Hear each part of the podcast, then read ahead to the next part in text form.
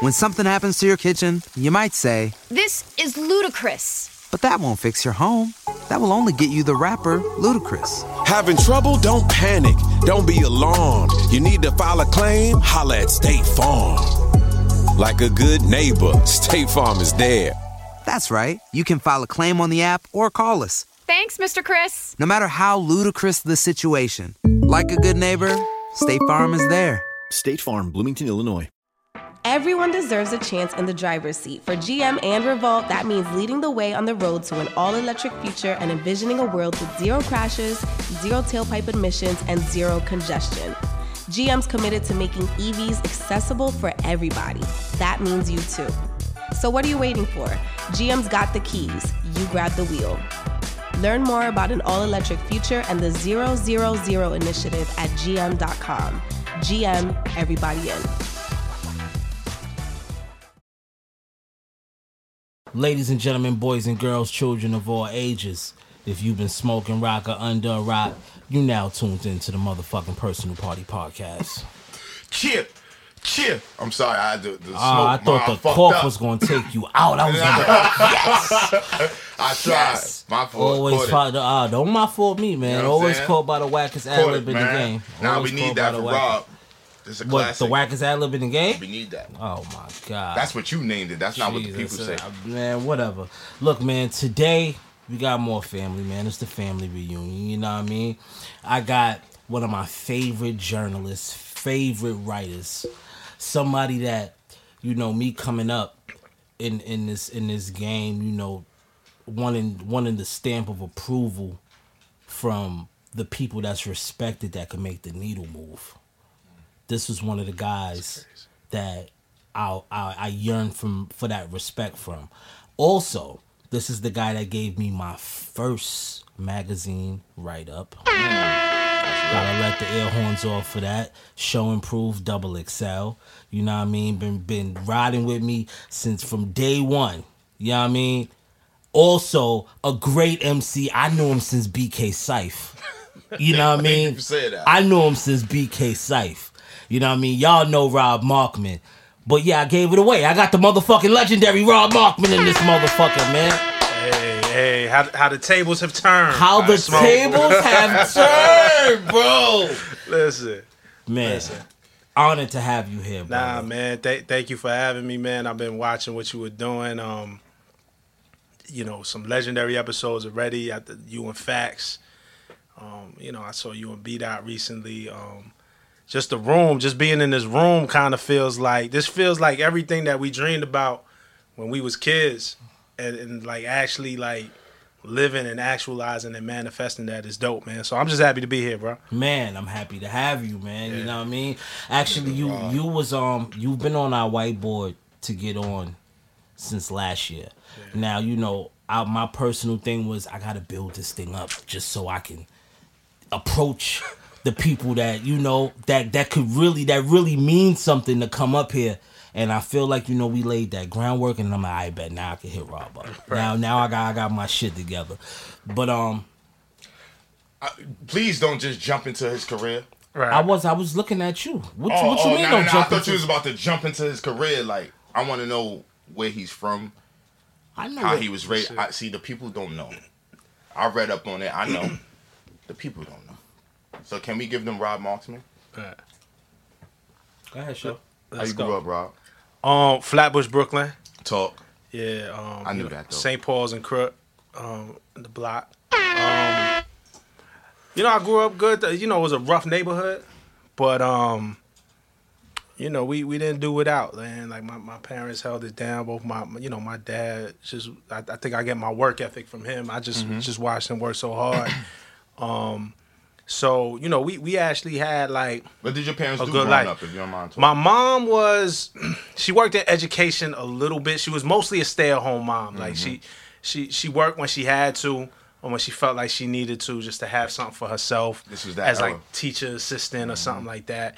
But for the most part my mom was was stay-at-home mom and she she used to babysit for the other kids in the neighborhood. So my crib was kind of like the spot where you know like it, was just always a bunch of kids. You know what I'm saying? Plus plus my brothers and sisters. And then my dad was a um he worked in the labor unions to help organize um, labor for different. I think PEF was one of them, and then 32BJ he worked for for a while, and then he had a second job in a hospital in Staten Island as like a drug counselor and stuff like that. So. um yeah, you know they they they they held it down though, and it was funny because my pops worked two jobs, but he was like always there.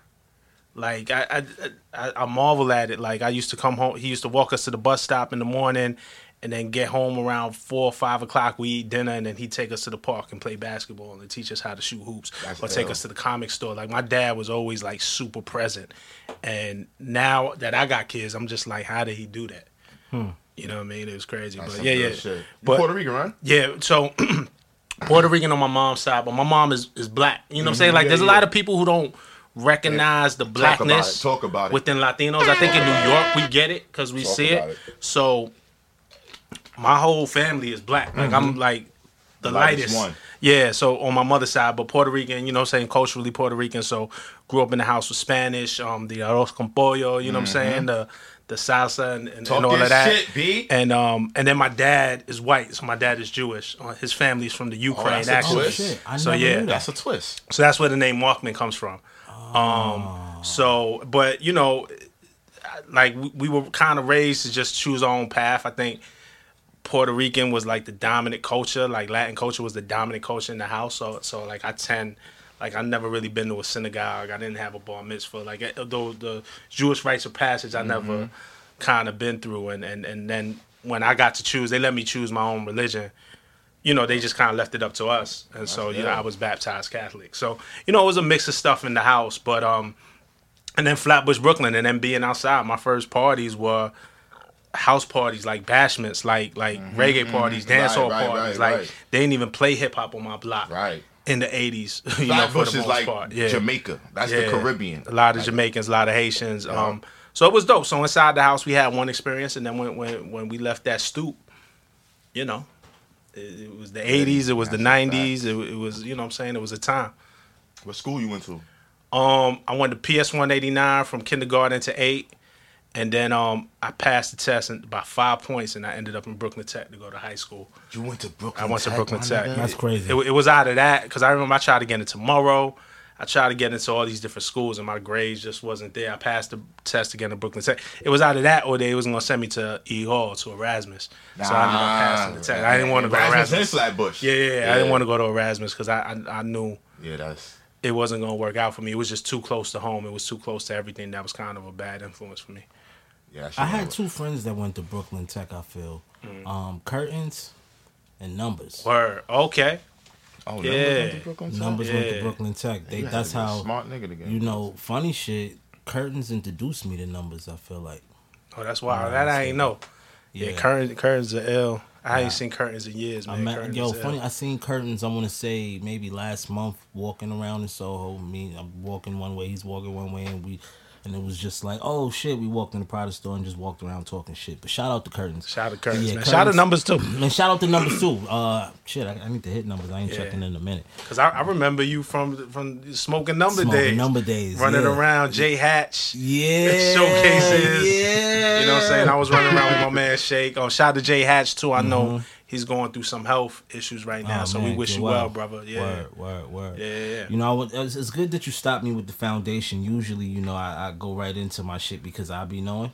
So I guess you've been doing your homework and shit. Mm-hmm. Is anything else you want to cover before I get into We'll my get shit? into it. Go ahead and handle your business, man. Okay, man. cool. I'm just, you know. I be nah, you be on your I'm They saying said, jump wait, into, wait, we jump wait, straight you into just when get he this mentioned. cool. You know Right, what right, I'm right, saying? right, Like, yo, we they don't know.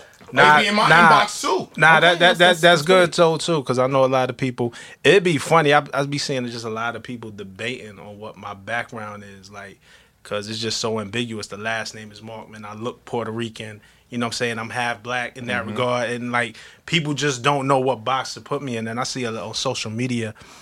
A lot of people speculate, and it drive people crazy. And a lot of times I don't say nothing. I just be like, "Man, let you drive yourself crazy trying to." I know who I am. You know what I'm saying? Mm-hmm. Right. So And he from Flatbush. yeah, so The bushes. That's yeah. legit. Yeah. legit.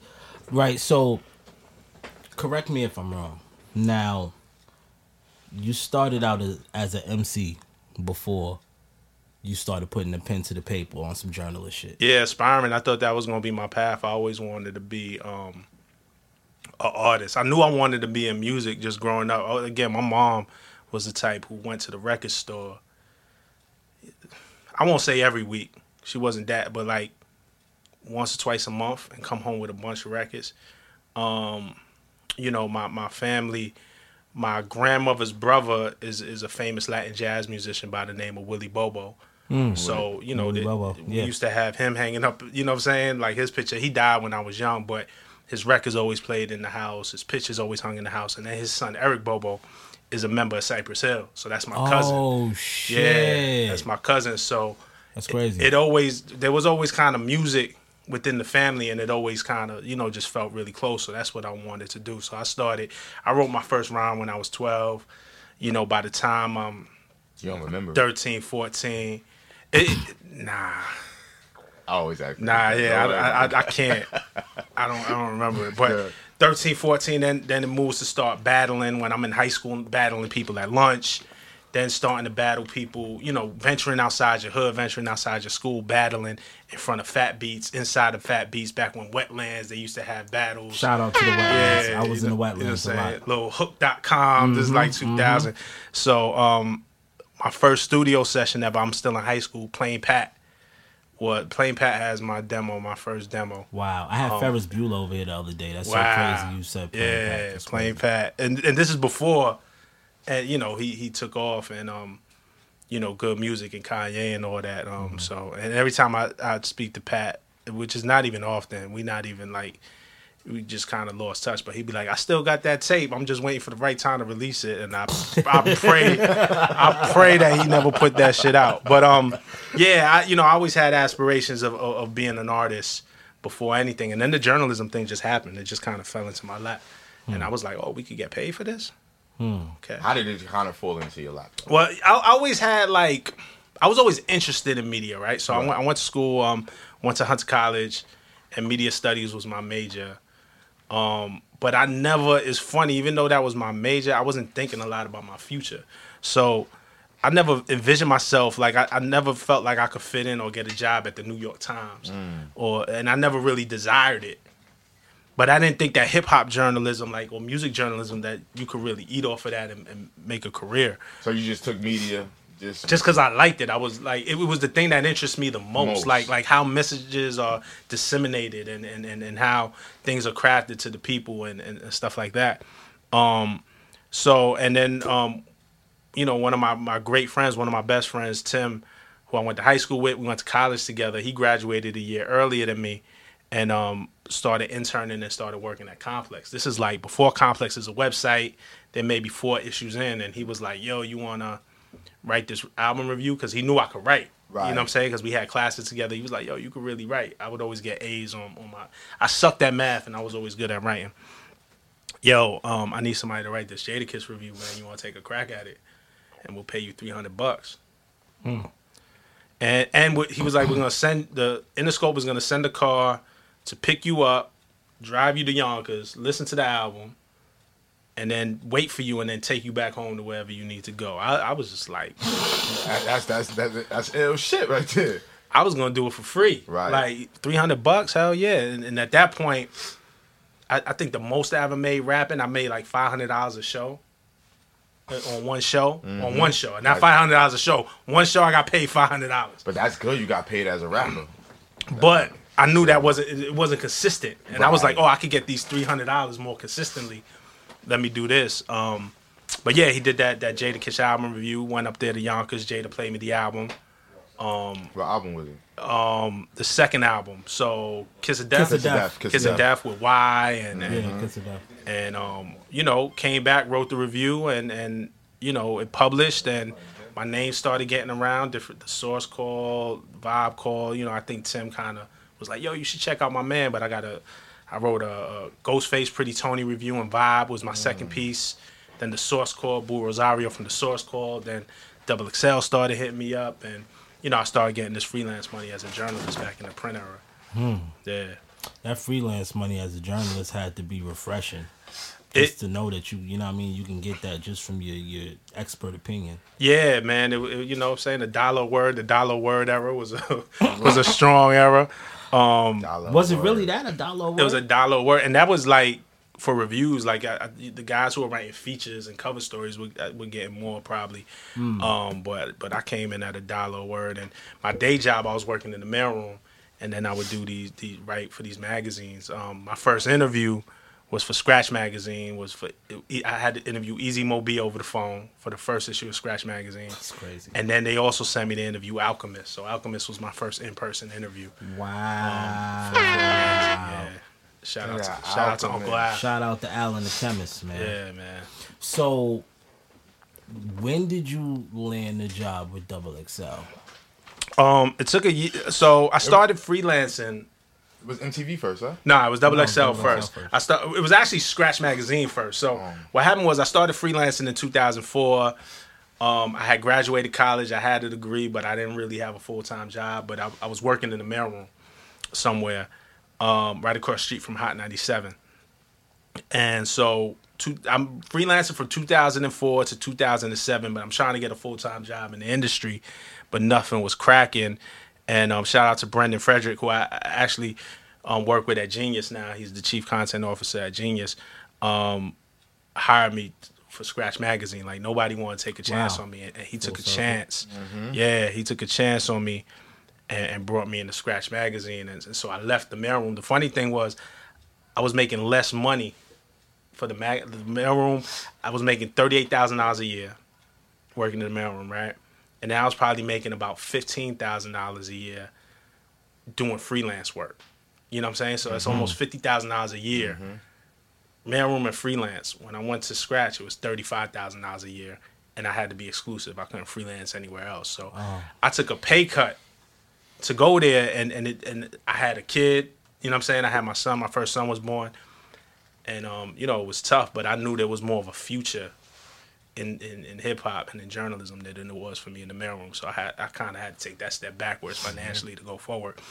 Then what happened is about four or five months later, Scratch Magazine folded, and I'm out of a job again. Mm. yeah. So and then I had my then I the, the week I found out that Scratch was folding, I found out I had my second son on the way. So it was like, what are we gonna do? B.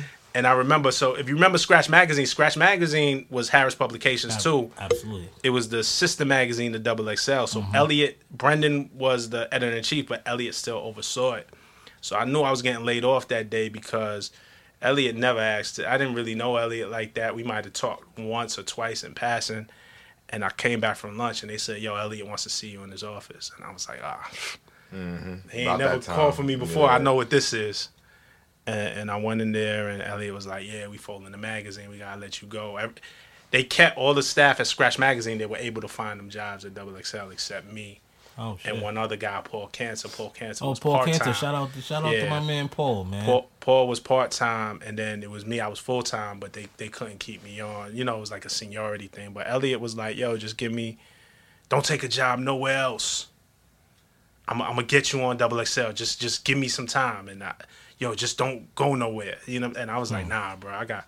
It was that big shit. I was like, I got kids to feed, bro.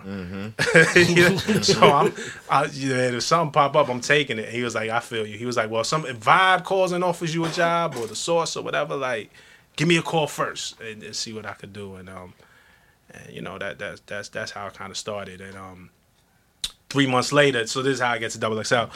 Three months later, um, Elliot is like, all right, I want to bring you to Double XL. And I was like, all right, bet. So I think he called me on a Friday and was like, yo, let's just go to lunch Monday and make it official, but I got a spot for you. And then that Monday, I got the all hip hop alert, and he had got fired from Double XL. So I was like, oh, damn, I guess I guess I don't get the job. But I guess they had put my name in the air. Maybe he put my name in the air. I, I don't know who put my name in the air. And the staff, because I was freelancing for Double XL at the time, they still needed roles to fill. Elliot wasn't there. A couple of people just weren't there anymore. So when you know, a couple of weeks after Elliot left, they still brought me up and interviewed me, and then it was like, "Yo, you got the job." So I, I got at Double XL maybe about 2008. Wow.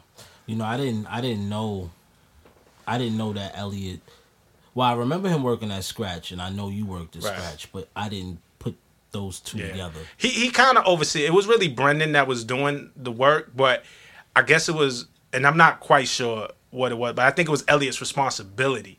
So Elliot, Elliot might have been like editorial director, so he just oversaw it just to make sure nothing went wrong. You know what I'm saying? Like I, because because Brendan was really young, but Brendan was the editor in chief at the time that I was there. There were a couple of editor chiefs before him. Jerry Barrow was editor in chief. Andre, my man Andre Torres was editor in chief before that. But when I was there, was Brendan and Elliot just kind of oversaw it just to make sure I think everything went right. Right. So 2008, you land the gig at Double XL officially as a as a writer. Now I want to say this year because they had If you went on a road trip and you didn't stop for a Big Mac or drop a crispy fry between the car seats or use your McDonald's bag as a placemat, then that wasn't a road trip. It was just a really long drive.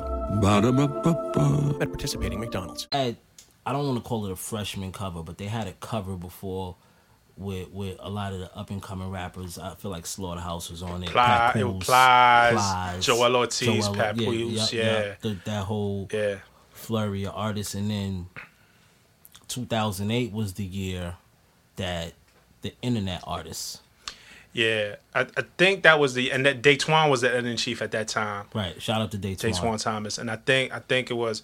I don't know if Elliot because I remember I was at Scratch when when they did that other cover with Papoose Mm-hmm. and Plies and Joel and Crooked. I don't know if they intent Saigon. Mm, Saigon, where Giddy was on that. I don't know if they intended it to be a yearly thing. Hmm. They he may have. I I don't know. You know what I'm saying? Um, but then the next year, it it was clear like yo, we we should make we should do this every year, and that and then that was the cover with um, Asher Roth, Currency, Kid. Cudi, Mickey Factz, Yeah. Cory Gunz. You know what I'm saying? Wale, Mm-hmm, mm-hmm. you know, the good brother Wale. Yeah, so we put that. now together. you had a lot to do with that cover as far as picking the artist. Like, and, I know it was a collective. It was a group thing, yeah. it was a group yeah, thing. yeah. But I'm just speaking from the angle where I know that you gave Mickey the call. Yeah, and it wasn't so much that necessarily I picked Mickey. Like it was like it was a group thing. It was, but you know, then it was like, all right, well, who has a relationship with who? Who could reach out to who? Who who could get who on the phone? And and we divvied it up like that. Like I was definitely an advocate for Mickey. Um, what what people don't know, I wonder if they Twan remember this, but um, we was trying to get Jay Electronica on that cover. Oh wow. Yeah, and, and I think he turned it down for for whatever because it was right after Katrina too. I I don't I can't speak to why he turned it down, but and then Ace Hood ended up getting that spot. Yeah, yeah. Which which to work out, I think Ace Hood was controversial that year. Like people, Uh, yeah, like like Ace Hood maybe didn't fit because a lot of them were like a lot of the were like now Green right brown artists. Yeah, but like, they, yeah. yeah. they were on now right. There was a lot of Mhm. presence on the internet, um, and Ace Hood maybe wasn't. But when you look at the success that Ace Hood had, um, that's a successful, you know, it's a successful Yeah. ass career. Like Yeah. it was like I was like, man, that was a good pick.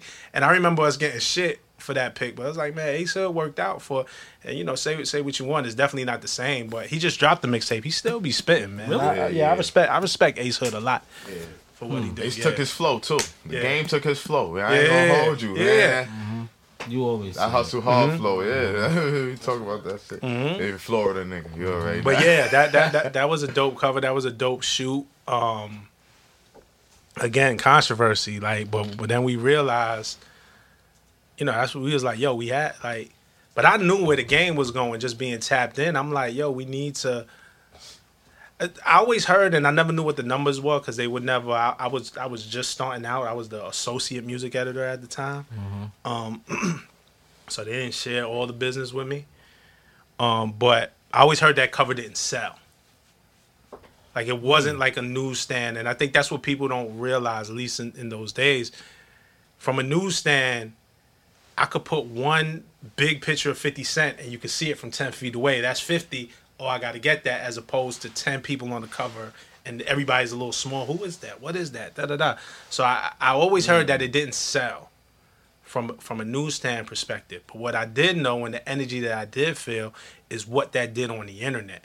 How that went viral. I remember I was going home after the shoot and um shout to to to Sav and Steve O, best of both Best offices of both offices. they had leaked some footage from the thing, so it started to get out who was on the cover, and we realized how crazy it was going, and, and eventually we asked them, "Yo, take it down, let us roll this shit out." But it, it- you know, it was a good litmus test. You know what I'm saying? Um, and yeah, that that was an interesting shoot, man. But um, definitely, I think that kind of started the freshman energy. You know what I'm saying? That Absolutely. carried on for years. And I was there for a couple of freshman covers. I was really proud of the ones that I was a part of. The next one after that was with Nip. And YG. And, and no, YG, no, YG YG was was, that cover after too? that. Yeah, no, He wasn't on the cover Yeah, a- after after the the currency Wale Asher Roth cover, Kid Cudi was Nip, Cole, Big Sean, Freddie yeah. Gibbs, Jay Rock, Pill was on that cover, um, and a couple of others. And then after that was um, Meek Mill, Kendrick, YG, Mac Miller, Big, Big K.R.I.T., Crit, yeah, um, Fred. You know, rest in peace, Fred. Um, so you know, I I, I had fun. I, I was involved with those three covers. And at that hell. at that time, what was the thought process in picking those artists? Like, was it a strategy, or I- was I- it just like what was hot? it was strategic. Um, it was also what was hot. I, you know, I, th- I think. First of all, if there's ten people on the cover, and I can only speak for that time, and I can only speak for myself, right, and what I saw and what I witnessed and what I put into it. You're not gonna go ten for ten. The industry's not, just not set up for ten artists to come in a year and have successful as careers. It fact, it's just not gonna happen. We talking. Um, but I think we tried. I think I, th- I think it was always, yo, let's try Is to there any artist that you feel you could have put on the list and you did it? That blew up. Could, I mean, we could have we could have put a lot, uh, uh, or, or more so. Are there any artists? I think that that maybe we should have. Like should've, looking yeah, back. you should have. Oh. Or you Um, fought for and didn't make. However. Oh, that did I goes. f- who did I fight for and didn't make it? I don't remember fighting for anybody. I remember fighting hard for Wiz. Wiz actually made it. I remember there was a big debate about Wiz at the time. Um, but Wiz actually made it. Um, I think I was in the meeting. I'm like, man, we don't put Wiz on this shit. We gonna look so stupid. I'm, I quit. Ha! And I don't know if I was in a position to do that. Um, Waka should have made the cover and and and didn't. And I, I should have went hard for Waka and I didn't. You know what I'm saying? Waka should have made that cover. I could have went hard. I, I was I was actually against it and not and I, I was maybe clouded. You know what I'm saying? Because I like he had oh let's do it uh, and hard in the paint like. But it was like all of Deb's artists was, was on the cover. Like it was like OJ the Juice Man, like Warner. Like that that was one of the times when it started to get political. Right. Like when when when it was just like, yo, it's one label has too much input on this, like what's going on. But Waka should have been on that cover. Um, somebody I, I don't know if we talked about it, but looking back at it, I, I don't know if he was considered at the time. I can't remember, but Max B could have been on that. Oh wait, cover the cover with A- Asher. Obviously, Drake is the one that everybody wishes they had and, and missed, and, and, and Nicki, and you know what I'm saying. You know when Drake said the fans of these freshmen is about to get iffy. That's a fact. like he wasn't lying. But Drake was like it was like a weird time when I knew when I was like, damn, we should have had we should have put Drake was um and I, I was up on Drake's shit, but um I think we we chose we chose the cover in like August and then started putting the plans together. To you know, because it magazine it take months to plan. I, I forget the timeline, but Mick always talks about this. Mick talked about this on this podcast. I told him Drake should have been on it. All right, bro. he did though. I should have swapped y'all.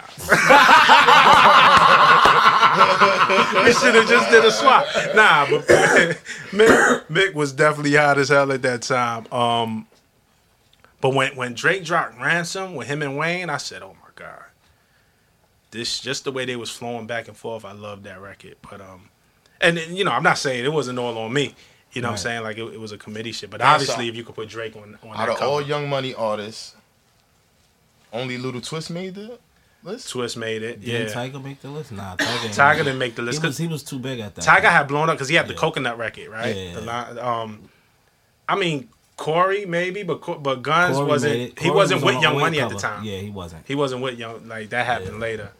So uh, you know, look, I, it's obvious. Um, and I don't know. I'm only speaking for me, right? Like Vanessa, you got somebody else on the staff, they're gonna say something different, um, or they may say something different. But yeah, you miss some. Like I, I think you just do the best you can. You know, the the the the, the plan was to always just give people light and, and, and to you know, or at least for me, I was like, yo, like make a new generation of artists fall in love with Double XL again. So when so when they get big to where they need to be, they they, they remember when and they come back and they want to fuck with the magazine. Uh, This is outside of Double XL, but what happens with a lot of artists is listen, man, I did a lot of artist first interviews.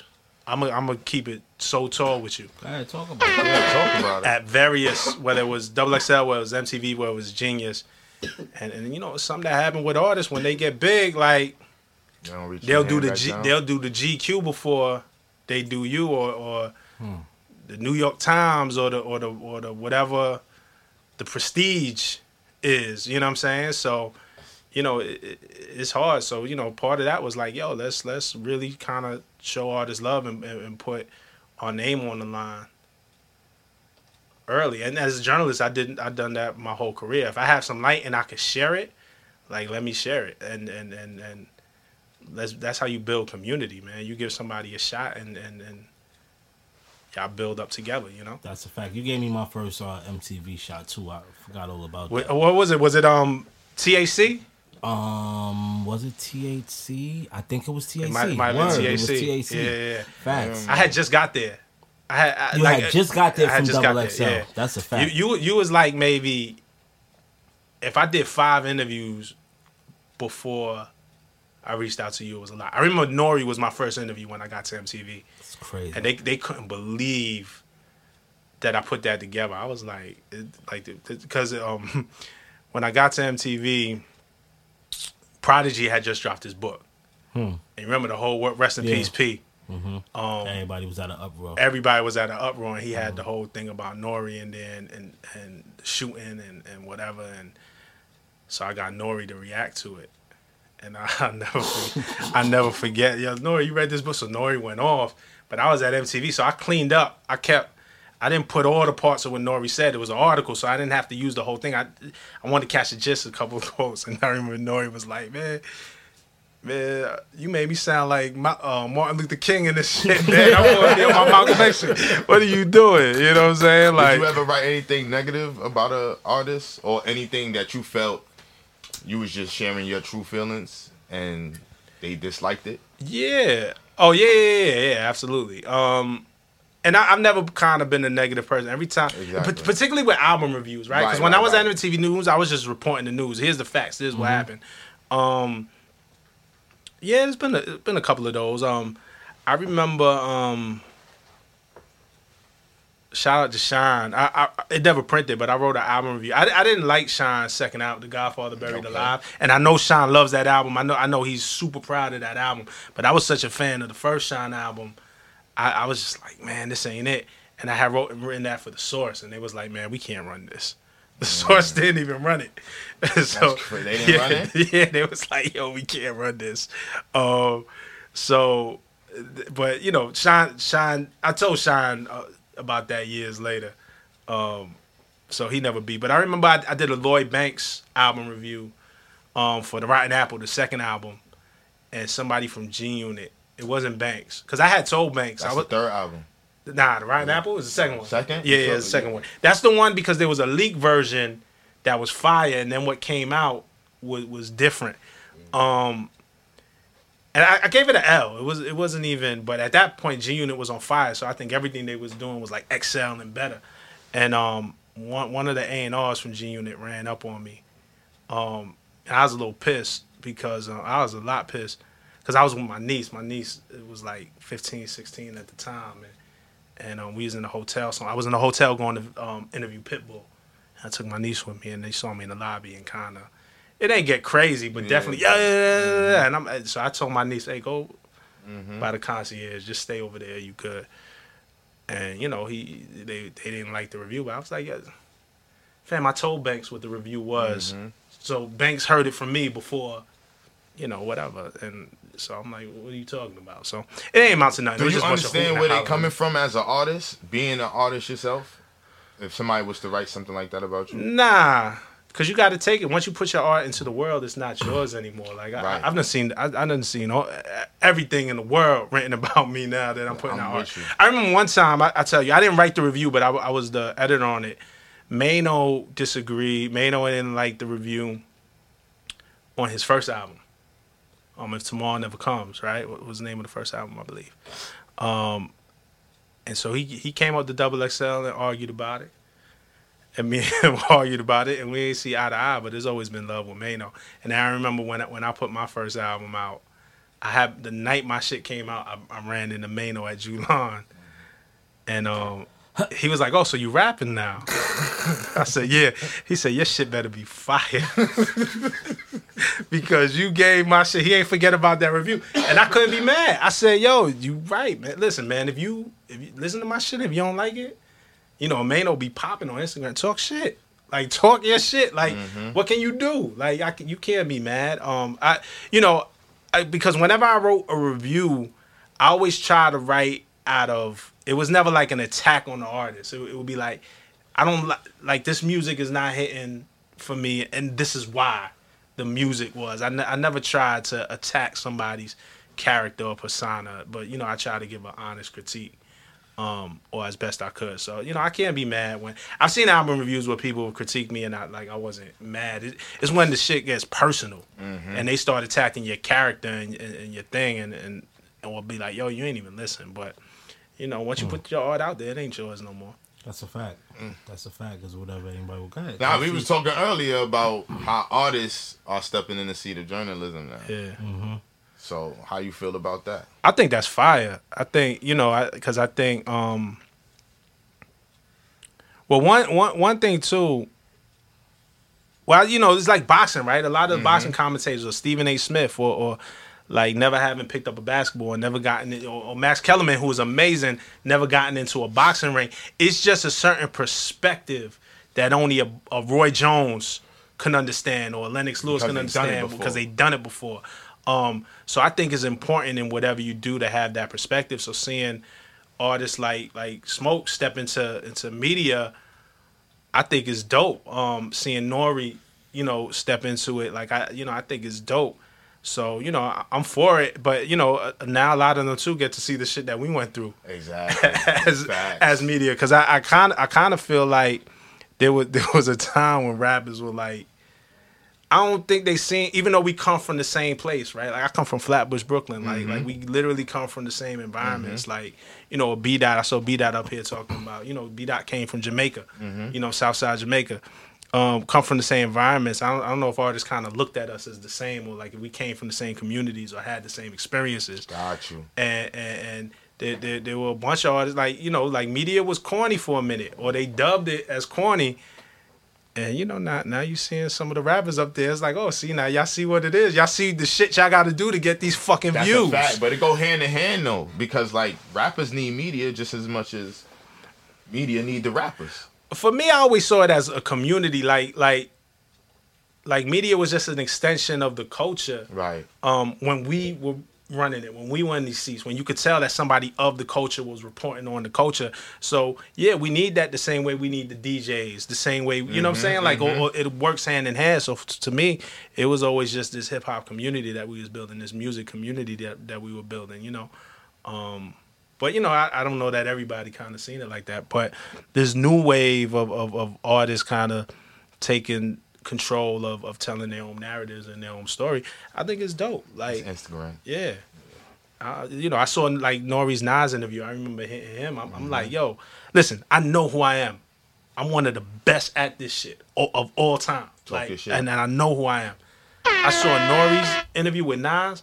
Yo, I couldn't have done that like you. And I called him. It was like, eight, yo, bro, the way you did that shit, I couldn't have done that. There's nobody in the world who could have done that interview the way that Nori did that interview with Nas.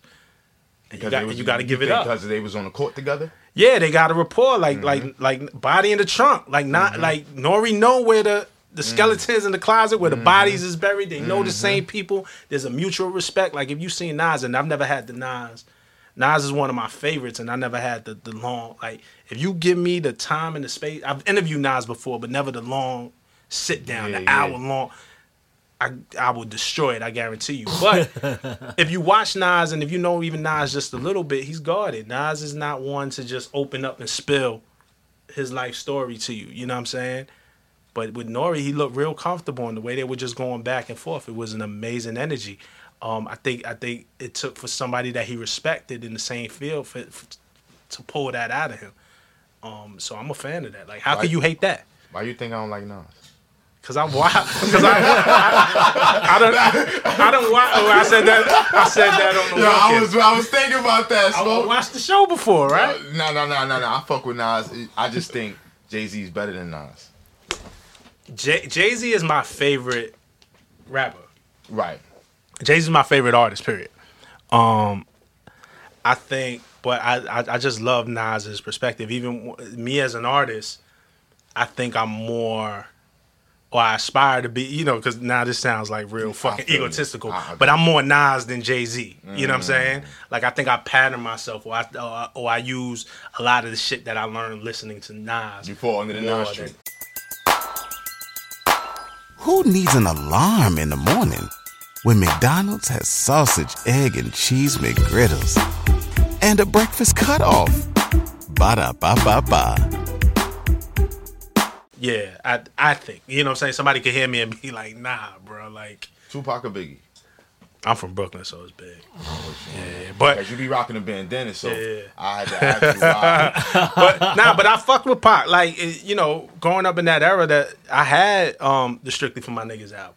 Like bought it. You like, had that? absolutely, Nah, I ain't have that. Absolutely. like be honest. like I don't feel like nobody was fucking with Pac until like keep at least like Nah. me against the world. Nah, I had that. Like, like keep your head up, and um, I get around was like the biggest song. Like, even just growing up in New York, like Yeah, Hot ninety seven played was going- those. I I feel like crazy. the songs were big. I don't feel Right. like the so so I I fuck with the song, so that made me want to get the album, and then the album also had one of my top five favorite pop songs of all time is "Holla If You Hear Me," which was also on the Above the Rim soundtrack. So Yeah, that I'm- Above I the was Rim just watching soundtrack that is today. hard. That's crazy. so I'm just like, nah, I'm fu- like that that album, um Five Deadly Venoms. That shit was Papa West Coast. That was a. West Coast album for West Coast soundtrack for East Coast movie. Yeah, yeah, above the rim, right? Because Death Row had the soundtrack. But nah, I was fucking with Pac, and I was already a Pac fan. Like seeing Juice, I'm like, how could you not be a Pac fan? Nah, yeah, right. You, you know what I'm saying? Like, but you know, shit got. And then when it when when we were kind of forced to choose as fans, it's like, well, I'm from Brooklyn, uh, big.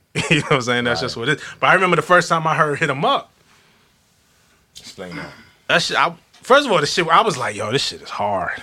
Like, like that's the front. yeah. Like you couldn't Like- even front on that record. But Nah, I was like, throwing up W's. I can't help. I can't front. I ain't go- I- I ain't I ain't a go couple that far. W's. I, I I, ain't- I threw a I ain't gonna hold. W's. I said it was whack first time I heard Right. it. I was upset. I was got upset. my feelings. I was upset at it. Like I couldn't believe he took it there. Like like I think without hit him up, we don't get ether. Right? Like I think, and credit to Ice Cube because Ice Cube got real disrespectful on No, No Vaseline. Vaseline, yeah. But hit him up took the diss record to a le- new level of It disrespect. It did. Like it like this really then stood for disrespect. Yeah, yeah. And um it was no holds barred after that. You know what I'm saying? That, that you know, listen to something like Cam. I think in his disc records have some of the most disrespectful Yeah, yeah. lines of all. Like we used to hang out with you on Mother's Day because your mother's dead. Like Yeah. what the Yeah, fuck that- is that wrong with you, B? Like that's crazy. That's Like- old killer. That's, uh, I, I would love to. I gotta talk to he Killer really about said that. that. He He said said it. Yo, Yeah. Your really daughter R. Kelly, her face, like it was all types of wild shit that. But Cam was wild. and, and look, and, and Nah, also, don't do that. I- Had you waiting in the blistering cold for a bogey, and I just said no. that that Stan spit shit was so disrespectful. But Hey, uh, but I think that starts with Pac. I think if we don't get hit, I think hit them up like open the possibilities of what these records could really be. And- and so I I thought it was a, a dope record, but it it was like nah though. But he went too far. he did go too far. I'm like, oh, you did, you're gone too far, Biggs. But, but at the Right. same time, you know, he, a lot of people felt who shot you was for Pac. Right. Right now, contrary to whoever's beliefs, whether it is or it wasn't, around the time of events, everything kind of matched up to be. Even Absolutely. If, even Absolutely. if Big had the song before it happened, mm-hmm. right? It was kind of like boom, mm-hmm. and then you know, Big still had his his lines that he wasn't like darting them, but he, you mm-hmm. know, these fucking maniacs put my name in rap. Like that What part the game is that? You know what I mean? Like, Yeah. Big. I love the way Big was throwing his shit. You know what I mean? Because Right. he was like acknowledging it, but at the same time, he was like, "Man, fuck that shit. I'm bigger than that. Not that." making a big But I'm of it. still gonna let. If you listening, you still gonna catch me. But that's that's the rap shit. Like, uh, uh, uh, you. I mean, obviously, you know this. Like, you probably got darts for certain Mm-hmm. Oh people my God. that the public don't catch. Oh, But when you see that person, you and I know what's going Well, on. exactly. You know, you know what that was. And, Exactly. And I, I didn't, I didn't really quite feel that until I started getting into it because I got a couple of those myself where it's like. People be like, "Yo, I didn't even know you and son had a problem," but but it'd be a line or something. Yeah, he heard that. That's for him. You know what I'm because saying? Mm-hmm. you know niggas is listening. Yeah, That's yeah. The, but that's the best way to get it. Now, this this is great dialogue too, because we gonna go all over the Mm. What's your favorite interview you've done so far? I know it's hard, but you, Yeah, you gotta tough. have your favorites because you didn't talk to a lot of the goats. Yeah, so. it's tough, and it changes a lot. Um, I'm gonna say the Kendrick Taylor All the Dice was was big, but I was high as fuck that night, so I, I'd be lying if I said I remembered it because he just put it out in snippets. um, I, two, I'd have to say two out of two, right? Uh, For, for different, but I think Kendrick Lamar when I interviewed him for MTV for To Pimp a Butterfly, um, is just the way that interview continues to live on, and people still hit me up about this about it to this day. And then um, when I interviewed Mariah Carey for Genius, Yeah, that's crazy. because that's the only interview like we did that in front of an audience and my mom came. Like eh, so i got my mom out the crib like i remember That's my mother buying the first mariah i told you my mother used to live in the record store buying the first mariah album like putting me on to that. So that that was important to me to have my mom there because i think all my musical aspiration comes from her feeding that to me Yeah. That's ill. That's super. Dope yeah. ass. And then and then it's Mariah. Then Yeah, it's Mariah was Mariah. cool as shit too, man. Her, she That's- down to earth. She was mad. Like I, I when I first because I had met her a little bit before the interview and she was cool. And then, but you always hear like diva this, diva that. All them stories I heard, I didn't hear none of that. Like I like I just uh, she's obviously a superstar, but I'm like yo, she's just a regular person. Like she's mm-hmm. mad chill. You know what I'm saying? So yeah, she was Nah, super down Dame always tell me cool Mariah stories. You know what I mean? How how cool Mariah was and shit. Yeah, Well, how cool she is. yeah, man. You know Shout out to what I mean? So Mariah, Shout man. out to Mariah. That's that's dope. Fucking alright. So it's good. You giving me my my good segues to go into from MTV mm. going into Genius. Now, my first interaction with Genius, I forgot the first guy's names that was over there. Oh man. Maybe Sean was it with Sean Sotero or or Mahbod, maybe one of the co-founders. Ah man, it's so fucked Nicole up, was over It's there. So many Yeah. fucking pounds ago. it was fucking. I remember going to an apartment in Williamsburg. they had the in, in this high rise, like beautiful place, and they were giving me the breakdown of what genius was. right. And um, I feel like I did one of the first annotations on Genius. Mm. Um, for my own shit, and they gave me my own personal verified account, Mm. and you know, to me it was a big deal because I seen the vision, Mm. right?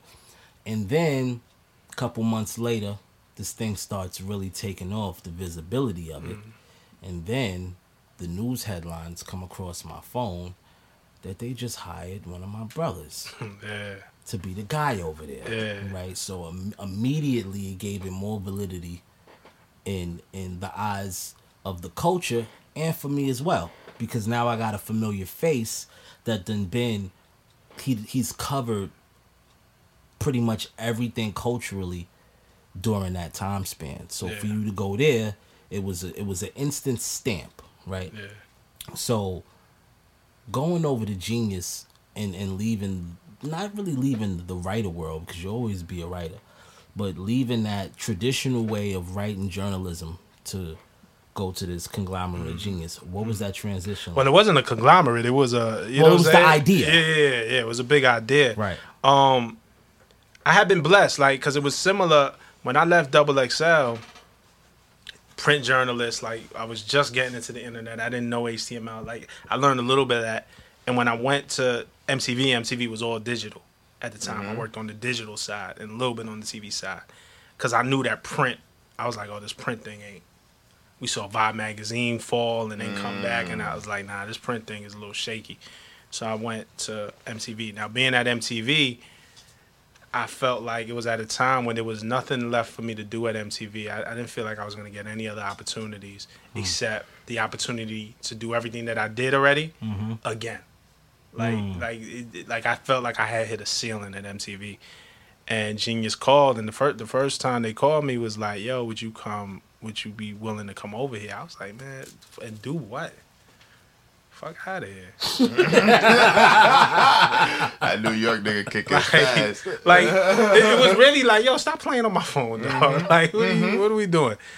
And he called back again, and and and I was like, well, just come to the office, check it out, like da da da. And when I met with Tom and Ilan, who are the co-founders, like I seen the vision. Like I, I, I- hmm.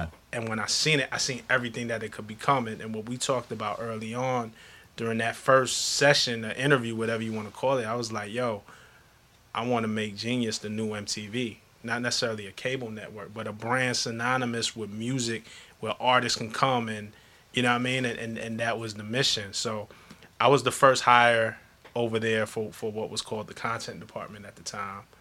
Um, shit was trending on Twitter all day. Like that shit mm-hmm. was crazy. Mm-hmm. And, th- and then they brought, and then after that, they brought in my man a couple months later, my man Brendan, who I told you who hired me at Scratch Magazine. Wow. So he hired me at Scratch, and then here I am interviewing him at Genius to come in and, come and in be and- essentially be my boss. But you know, that like and and so he came in and and and and you know together with the team that was built, man, there was a lot of like great hires on the video side and stuff like that. We started building this thing that that really meant something to people and, and a brand that you know I believe is is now synonymous with music um, and artists and and and and, and quality. Um, so I'm super proud of that. And you know, like leaving MTV at the time, it, it, I just kind of saw the end of the road. I was like, oh, I'm not. There's, there's there's not anything for me to grow. And then when I get to Genius, you know, I'm an executive now. Like I'm I'm a VP over there. Like I, I don't Totally think that was gonna happen at bro. MTV. You know what I'm saying? That's crazy. He- and, he- and you know, Rap Genius got me in a little trouble one time. Um, my kid's mother, she fucking Googled a song because she wanted she wanted to get the exact lyrics so she could quote me. Shout out to Chanel. She uh she's always on my, my shit. Damn. So that, that's funny. So shout out to Rap Genius too. Th- Does that change I the way that you remember write now? Knowing Hell that, no. no, Nah, knowing that, there, knowing that there's people who will decipher every single thing. But you know, I loved it. What I said to her is, you know, do you think Arnold Schwarzenegger really killed these people when he's Terminator? Like, you know, it's like it's art, but at the same time, I'm writing a journal. It's, Mm-hmm. Right. Mm-hmm. it's my thoughts. Sometimes it's not really what it is. Right. You know, but it's Right. it's me elevated times whatever it is. Right. We Shut the fuck up. Because what she said to me was, "Fuck out of here, nigga. Everything you say is real, bro. like, like I'm fact checking everything you uh, say. Uh, uh, everything you say is real. So why wouldn't that be real? Right. Yo, is that why these like like platform, these music platforms, all of them got read the lyrics with the songs and all of that? Word. Like Apple You know now has. Apple, I, I now you, you, can know. just click on and just That's funny because every time I turn in an album, I'm and I know, don't you asking like every question, time we turn shit in, they want our lyrics yeah, to Yeah, go. So, yeah. do you think that was a correlation from what Genius is doing? For Well, well the- G- G- yes, absolutely yes. Okay. Gen- Genius Genius actually has a partnership with Apple. Oh, shit! So where we Oh, supply we we supply them with lyrics, but you see it everywhere. Look, I think Genius is the when when the game moved into streaming, we lost booklets, right? We lost physical and we lost booklets. a lost art. But but you but what came with that more than the physical and what people what it took these streaming these DSPs years to realize is that we lost The. Mm-hmm. metadata. We lost credits. That means all of a sudden, yo, listening to Illmatic like or or, or, or MOP um Or Blueprint Jay Z. right? But me knowing anything that DJ Premier produced, Eddie Sancho would mix. That's a booklet. Like, how do you find that no more? Those relationships, Facts. like, like just reading the thank you notes. That's how I learned who was a program director at Hot 97 or who just seeing who the artists is thank you you learn who was the important people. We lost all of that with DSPs and, and what that is is context to our culture and how our music is made. So with Genius we we wanted to one not only give you the lyrics, right? But also give you the metadata. There's a bunch of metadata fields in Genius um, to make sure that people get the proper credit. Um, so yeah, I, I, I absolutely think um, we influence the DSPs and, and, and media in general to just put more of an emphasis on on the creation and the intention behind the art. You know, another thing that I say is um, another reason why I left MTV because I felt like I was I wasn't doing music journalism. Hmm. I was doing it started turning into celebrity mm. journalism. E- Every there became a time when everybody, everybody in the music space in the hip hop space started following the TMZ model of hmm. journalism, and that just never interests me. Like I'm sitting across from Ross. I don't want to ask you who you dating. I don't give a More fuck. gossip, like, bro, yeah. like, yeah, it just didn't. I didn't feel comfortable doing that. And Genius, I think when when I went there, and with the intention was to really speak to these artists about their music and the lyrics. You, I, I once saw Ti. Um, T.I. was promoting an album, and he did an interview um, at Hot 97, and the interview was an hour long. And they spent five minutes talking about the music.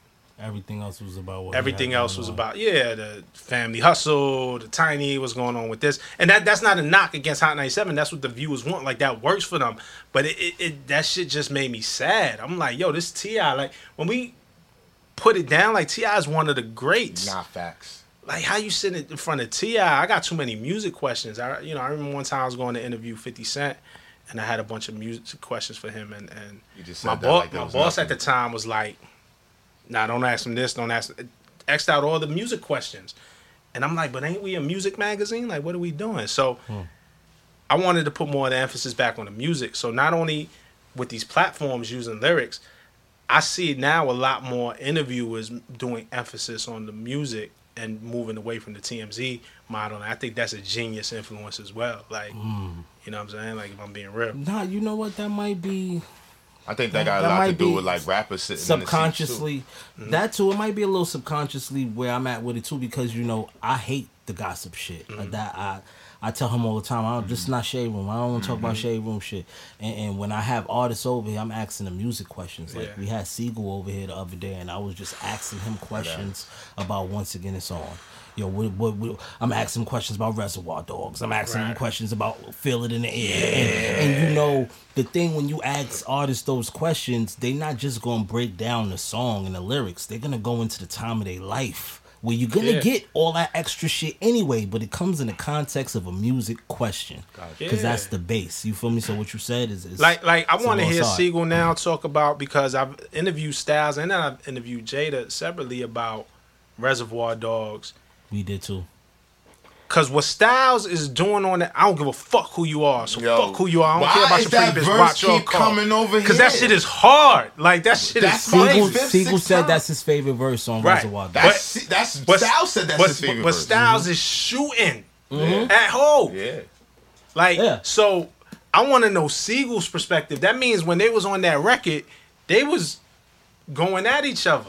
We got the perspective. Yeah, that's Gotta show it to amazing. you. That's We amazing. got it. I asked the right question. I got, I got the nod from the from the interview done. I love that. I got the nod but from we, the interview. but, but, but we need that. Like, or, I remember interviewing the Lox. One of my favorite records is um Biggie and the Lox. We'll see. well, So genius, we, genius. We did a, a breakdown on it. This is even before we started verified. Before like line by line breakdown. We just, it, or maybe we have verified, but it, I don't know. I just interviewed them about we'll see. And what I didn't know, and what I had never heard before, was um them saying that Big was shooting at them on their first collaboration again, it goes back to that thing, right? Like as an MC, you know what it is. So Styles, I was like, Big was shooting at you. I've listened to that record a thousand times. What do you mean? Styles like, you you didn't hear the record? Niggas talking it, but they ain't living it. Like he was like, he's talking about us. Like because they was talking all that fly shit in they verses, and he knew that we just got on. We ain't really have paper like that, and he and but that competitive, like I'm like, mm-hmm. how can I sit with the Lox and I want these are the stories I want, right? Sitting with Jada, and and and and asking him, yo. I know there's a version of Victory where it's just you and Big because you wrote Puff's verse, so you mm. laid down the reference. Where's that at? Like, I need all that to be asking him some dumb shit Facts. about who, like, Yeah, you know what I mean? Facts. So that that's that's always been my aim, man. Like I, I I've never been a fan of the gossip. Like I I, I feel and and look, the audience loves it. Like like it, it- you know, it also kind of comes down. You don't want to be the hater, can't knock can't knock the hustle, but. I feel like my role in this is, is different. My role in this is our music is too important.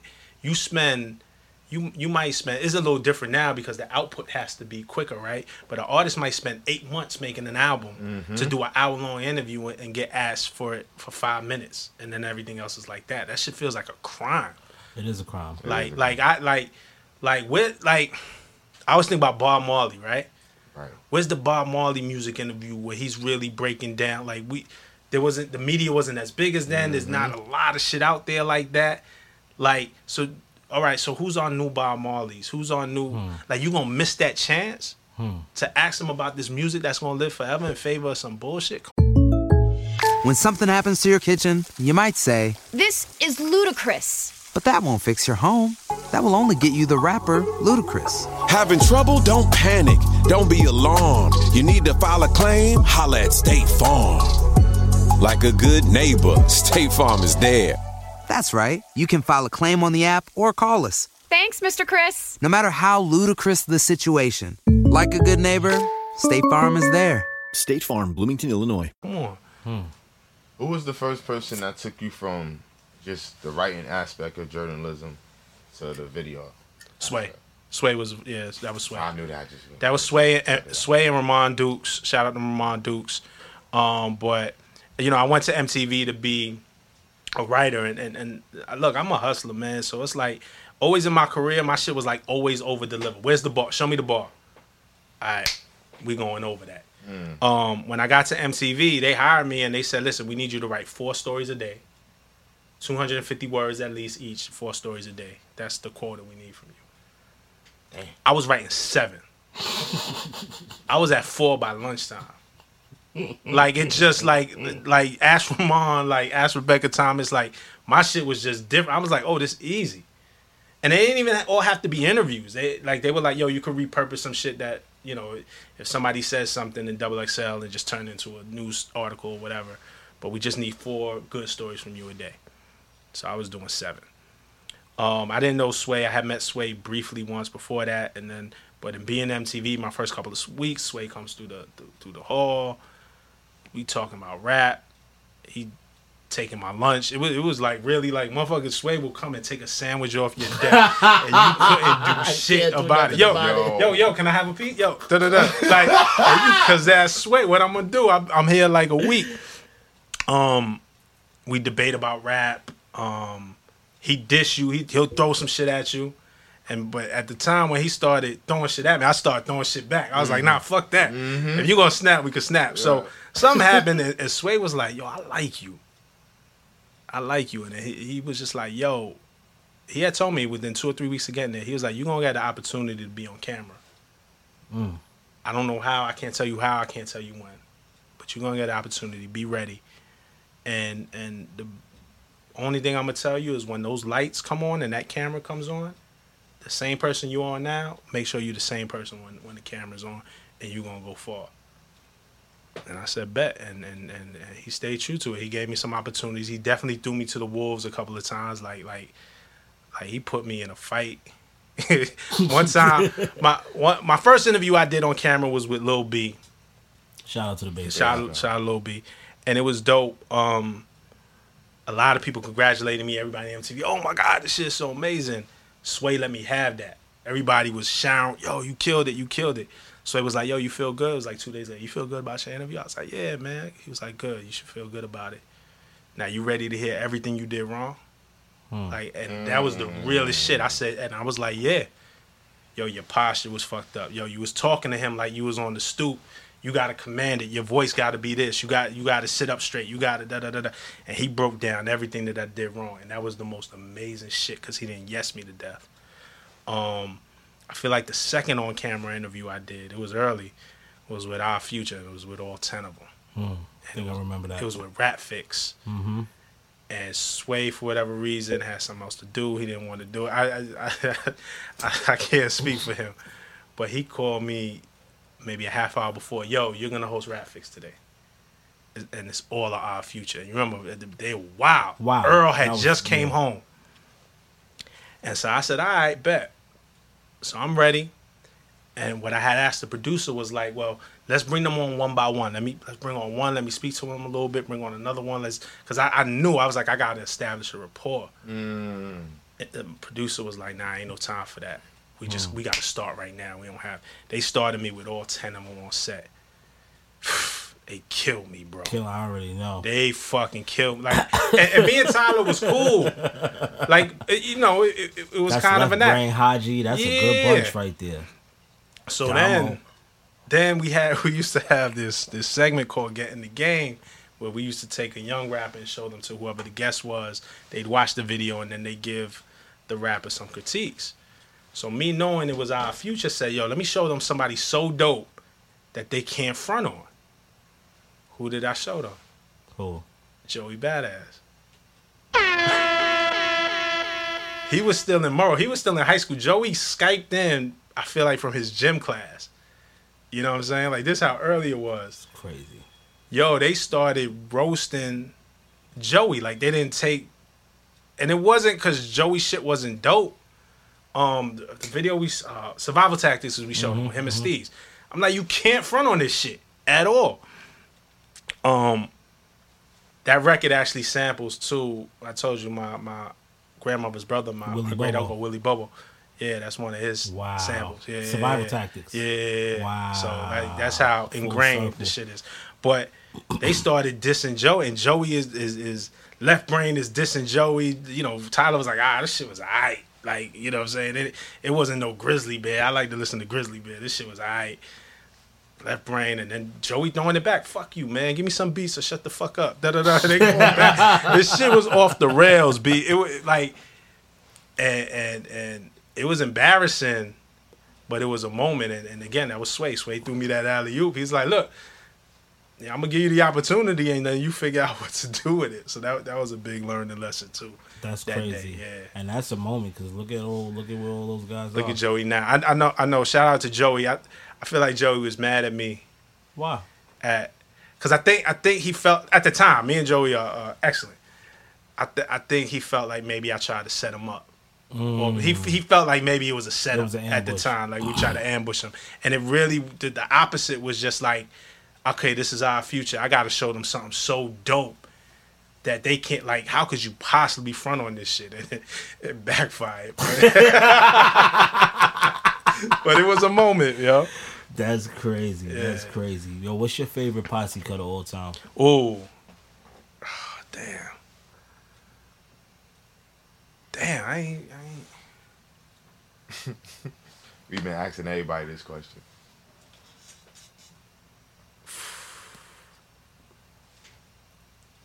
Wow, that's a good question, B. Um, I'm gonna have to go. Um, scenario ninety two. Probably. Mm. Yeah. Yeah. Never That's that different. that beat was fucking stupid. Doom, doom, doom, doom, doom, doom, doom. That was stupid. But just like that, I, again, I remember just my mother coming home with the maxi single cassette scenario, and on the flip side I was '92. That's up there. I probably, I probably go with that, but that's a tough one, man. You you might ask me on another day, I might change my mind. Yeah, but that that was dope right there. Because Mm-hmm. I never heard that. Now, we started, you know, you started as an MC, went freelance and got into the journalism thing, ended up conquering that. And then you go back to MCing. Mm-hmm. And you let, and you let some horns off. So, what was your thought process getting back into that? Because you know you was gonna get a lot of scrutiny from from everybody. You know what I mean? Especially the people that might have not been in your favor, right? so you know it was gonna be a, a tough crowd, whether Yeah. it was amazing or it wasn't. You knew Yeah. it was gonna be some people that was just gonna hate just because they could. Who still do? Right.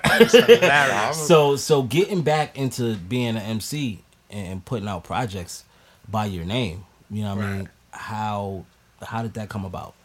Um, I, I had always been M- MCing. I had always um running around the city. So people who were kind of outside saw me, seen me, whether it was like battles, you know, outside, um, in front of Fat Beats, um, open mics in Nuyorican Poet Cafe. We used to do that, running around, like I said, um, with my man Shake at the Mhm. J Hatch and all these Mhm. different showcases. Smoke, smoking numbers was always on the Mhm, bill, and, mhm. and we'd have to go after them. Hard act to follow. Hard act to follow. Um, and but even when I'm freelancing, I'm on the blogs because I, I I didn't once I started getting um in as a free, I didn't think it was nothing wrong with rapping and doing the journalism. and then what I had found out was it was frowned upon. Like they saw it as a conflict of interest. A lot of people told me, "Nah, I don't do that. Nah, you can't do that." You know, so so people knew, and it was weird to me because most journalists either rapped or DJ'd or produced that sometimes. So I'm like, why are y'all mad at me? This was all of our dream. I'm just look. There was a time that um being at Double XL, I was on the blogs as BK Cypher on that, right? Mhm, on, on Too Dope. And it wasn't it wasn't like I, I used that like Mecca and Shake just started posting me as BK Cypher, not knowing that I worked at Double XL. It wasn't wow. like a you know a quid pro quo, quo Mhm. whatever the fuck you call Mhm. that. Datwon had noticed and was like, "Yo, this you?" And he pulled up a picture of me on there, right? And I was like, "Yeah." He was like, "Yo, you kind of nice." He was like, "Yo, that's why your interviews be so good." He was like, "Yo, I think you relate to artists in a different way because you at least you know what it's like to create." So Datwon was supportive. I didn't feel like everybody at Double XL was supportive. Um, there was a time when I when I was told like on the low, I had to make a decision. Like I was given an ultimatum, like Hmm. out of it, you can't rap no more because they saw it as a conflict of interest. They was gonna fire me behind the shit. And I was like, well, the rap ain't making no money. I got two kids now. And Double XL, again, remember I told you I went to um, Harris for thirty five thousand, still Mhm. making thirty five thousand dollars. I think they bumped me up to forty five thousand at one point. But I was making more money. I bought a house with me and my wife while we while I was working in the mailroom. During my time at Double XL, I, I was struggling to keep up with the mortgage payments. I had to refinance. Like I, I really took a step back. Hmm. But at the same time, that was still bringing in more money than rap. So when I got that ultimatum, I was like, man, I just gotta let it go. Shake, you know, Shake, one of my best friends. Shake made a diss song about me. Like, get the fuck out my of here. man. He's gonna laugh when he hears it. Still my man. It wasn't dissing, but you know, again, yo, I'm talking to you. Like, like on some. He just started talking about, damn, like my man, and he gave up this shit. This the shit we really supposed to be doing, but he gave it up to do this shit. Da da da da da da da da. da. Like he gave me like a spec. Like yo, bro, like like you gonna stop rapping? Are you crazy? Hmm. Like and, Shake gave me that talk. It was, look, we was part. I knew he was pointing out the record, but when he played, it, I'm like, yo, you really shot at me on the record. Let's go. um, but I put it down because I was like, well, if I have to choose, and I thought it was frowned upon, it was like whatever. And then when I got to the point of 2017, what happened was, in 2016, then I'm on the Breakfast Club promoting Genius shit, and Charlemagne was like, yo, I love your story because you show these kids that not everybody has to be a rapper. You could be in hip hop and do different things. And then Charlemagne goes, Rob, thank God you never used to rap. Like, thank God. You never used to rap, did you? And I was gonna say no, but then I thought about Shake. I thought about my man Lou. I thought about people that I grew up with. I'm on the biggest platform, Platform. in hip hop. Right. And the people who know me for real, like I'm gonna get up there and lie and act like I never used to do it when I did, and it was like a big part of my life. So I was like, nah, actually, I, I used to rap. Oh man, fuck out of here, spit something. Like Envy was like, Envy was like, yo, you remember your first rhyme? I was like, I don't remember the 1st one. Uh, but I was like, I just wrote one last week because I never stopped writing. So um, it was spit that. So I spit that a cappella, and then you know I was with Hovain. Shout out the whole. Shout out to Hovain, and Hovain was like, like it started picking up, and people started killing. Mike text me, he was like, "Yo, that shit was dope. I see you, King." Like, it was certain shit. Um, and me and Mike, me and Mike are cool, but we don't have like that relationship like Mm-hmm. that. So when Mike texts me, I'm like, oh shit. And Hovain was like, yo, I, you want to put out a record? I think we got a deal. And um, you know, he put me over with Empire, and I did my first record with Empire, and and I was at Genius at the time. Yeah, shout out to Ghazi, shout out to Nima, man. Um, I was at Genius at the time, and what it was was I wasn't scared. No, I was scared to lose my job at Double XL. By the time I got to Genius, I'm like, yo, I'm Rob Markman. Like my shit is solidified. Like I don't give a fuck when anybody has to say. With all due respect to Genius, and and I sat down with the owners and said, yo, this is the move that I'm making. I didn't ask permission. I didn't. Hey, this is what I'm doing. I just want y'all to know. And they was like, oh shit, yo, we love this. Like hell yeah, and, and they were super supportive. And um, and yeah, I just got so good in my journalism career. I'm like, who gonna kick me out now? Who gonna fire me now? Like, and, and Leverage. so it was that confidence. And um, and I put the first record out, and um, you know, the rest was history after that, man. And um, you know, a lot of hate. But but it was a lot of love too. It was a lot of love It was too. a lot. I, It it gotta whole be, lot of love. Cause I, I, as soon as you put the first joint out, I know I text you like, yeah, Yeah. let's go. And, and the funny shit, shout out to Rook from the Justice League. My first single ever, I Don't Want to Wait. First of all, I'm coming up on the five year anniversary of me dropping my first project on Oh, July shit. 28th. Oh, shit. So I'm, I'm planning to do Write the Dream Part 2 on the five year anniversary. But Rook, what happened was um, Skyzoo had a record that he did with Apollo Brown. And he wanted me, there was a guy that I was cool with that he wanted to feature on. And, um, at, at, you know, at the time, I'd say it was Yo Drew wanted to feature. And um, so it was like, you know, I was working with Drew a little bit. So he was like, you know, I tried to reach out to get Drew on the, on the thing, but it just didn't work out. But I had the instrumental. So I was writing to the instrumental. And that's the rhyme that I spit on the Breakfast Club. And it was part of me who wanted, I wanted to ask Sky, like, yo, let me jump on that. Like, I got a verse. it's crazy. The verse is hard. But I was like, ah, I can't do that. Like, you know what I'm saying? Like, he was going to look at me crazy. But I had this verse. And then, um, you know, Sky went out and put the record with the um, on his Apollo Brown album, amazing record. It was a Jordan and a gold chain. And then, um, but I hit a Rook from the Justice League. Yo, just send me a beat. I got this verse. I want to put it to this beat. Can you send me a beat? Send me some. And Rook sent me some beats, and then that ended up being my first single. And I just built upon what I already had. You know what I mean? So you know, shout out to the Justice League. That was cool too. Like they believe they ain't have to. They can like fuck out of here. What you mean a beat? Motherfucker, these shits go for three hundred thousand or whatever it is. Like, like have you heard Maybach music one to a hundred? You know what the fuck we do? fuck out of here. Right. But nah, but sh- sh- sh- shout out to Rook, man. They show love, and, and, and that was my first single. That's tight. That's Yeah. tight. So, God, bro, Rob, Rob is there. No. You know, you know the first time I seen him, when? I think you took me to um, you took me to Genius. Wale was doing an album release. And Oh yeah, yeah. Oh, yeah, the yeah, Wale the Wale joint. joints. Yeah, Yeah, yeah, yeah. It wasn't. No. wasn't for Sean now. No, no, we- we, and I was earlier than that. It, it was It a yeah, because than we did a Shyne one, but Yeah. he no Shyne. We It did. might have been Shyne. We did have the Shyne Shyne. album I release. think Yeah, it was Shyne. album I'm release. keeping- Shyne. yeah, Yeah, It was a Shyne. Shyne album release. It was. Good, Yep, good yep, yep. project. Good Yep. project. I remember going over there with Harry Fraud too. With Fraudy. for Genius. Yep, because Fraud, Fraudy lived. Um, Not he he was from from like yeah, right around there. Yep. Mhm, mhm. Shout out to Harry Fraud. Um, shit, I remember when y'all y'all came to MTV too. Fast That's- me and Fraudy came to MTV too. You you were um we had the show at MTV Rap Fix Live. Fix Live, You was on the last episode. Yes, I was. Yes, I You, was. Legendary. Dame. Mm-hmm. Yeah, man. Like, Mhm, like, legendary like, shit. I remember we- coming out the Viacom building and TMZ was following me and Yeah. Dame. It was a good time. We, we didn't know at the time it was the last episode. MTV pulled the okey doke, pulled the rubber. I was like, we didn't know it was the last episode. We would have like really, really, really done. I gotta look that up. That's a Yeah. great grand finale though. Yeah, Fuck, yeah, man. was on that joint. Ab- ab- absolutely. One time, So- let the horns off for that. right We got some I history, smoke. Yeah, now we got a lot of history, man, and it's still going. And Yeah, damn, I see why you left and went to you know the Knicks because my boys took that fat L just now. God Crazy. damn it, the Knicks. Shut- But it's okay. No Julius tonight. We play hard. We would have took the L even if Julius. Nah, nah, nah, nah, nah. You act like It makes a Julius difference. make a Spit, spit move, makes a big difference. Makes a big difference. Dribble Big off your foot, Julius. All right, so let's 'cause- Knicks and Nets, right? Because you know I know you to be a Knicks fan. Yeah, my whole yeah. time knowing you. My whole and life. and it's been a lot of stress us being Knicks fans, and then you know the Nets moved to Boston. Initially, he was a little on the fence about it. It was Brooklyn. like Brooklyn, Brooklyn. I feel like that was The Harlem sneaky hate. Brooklyn.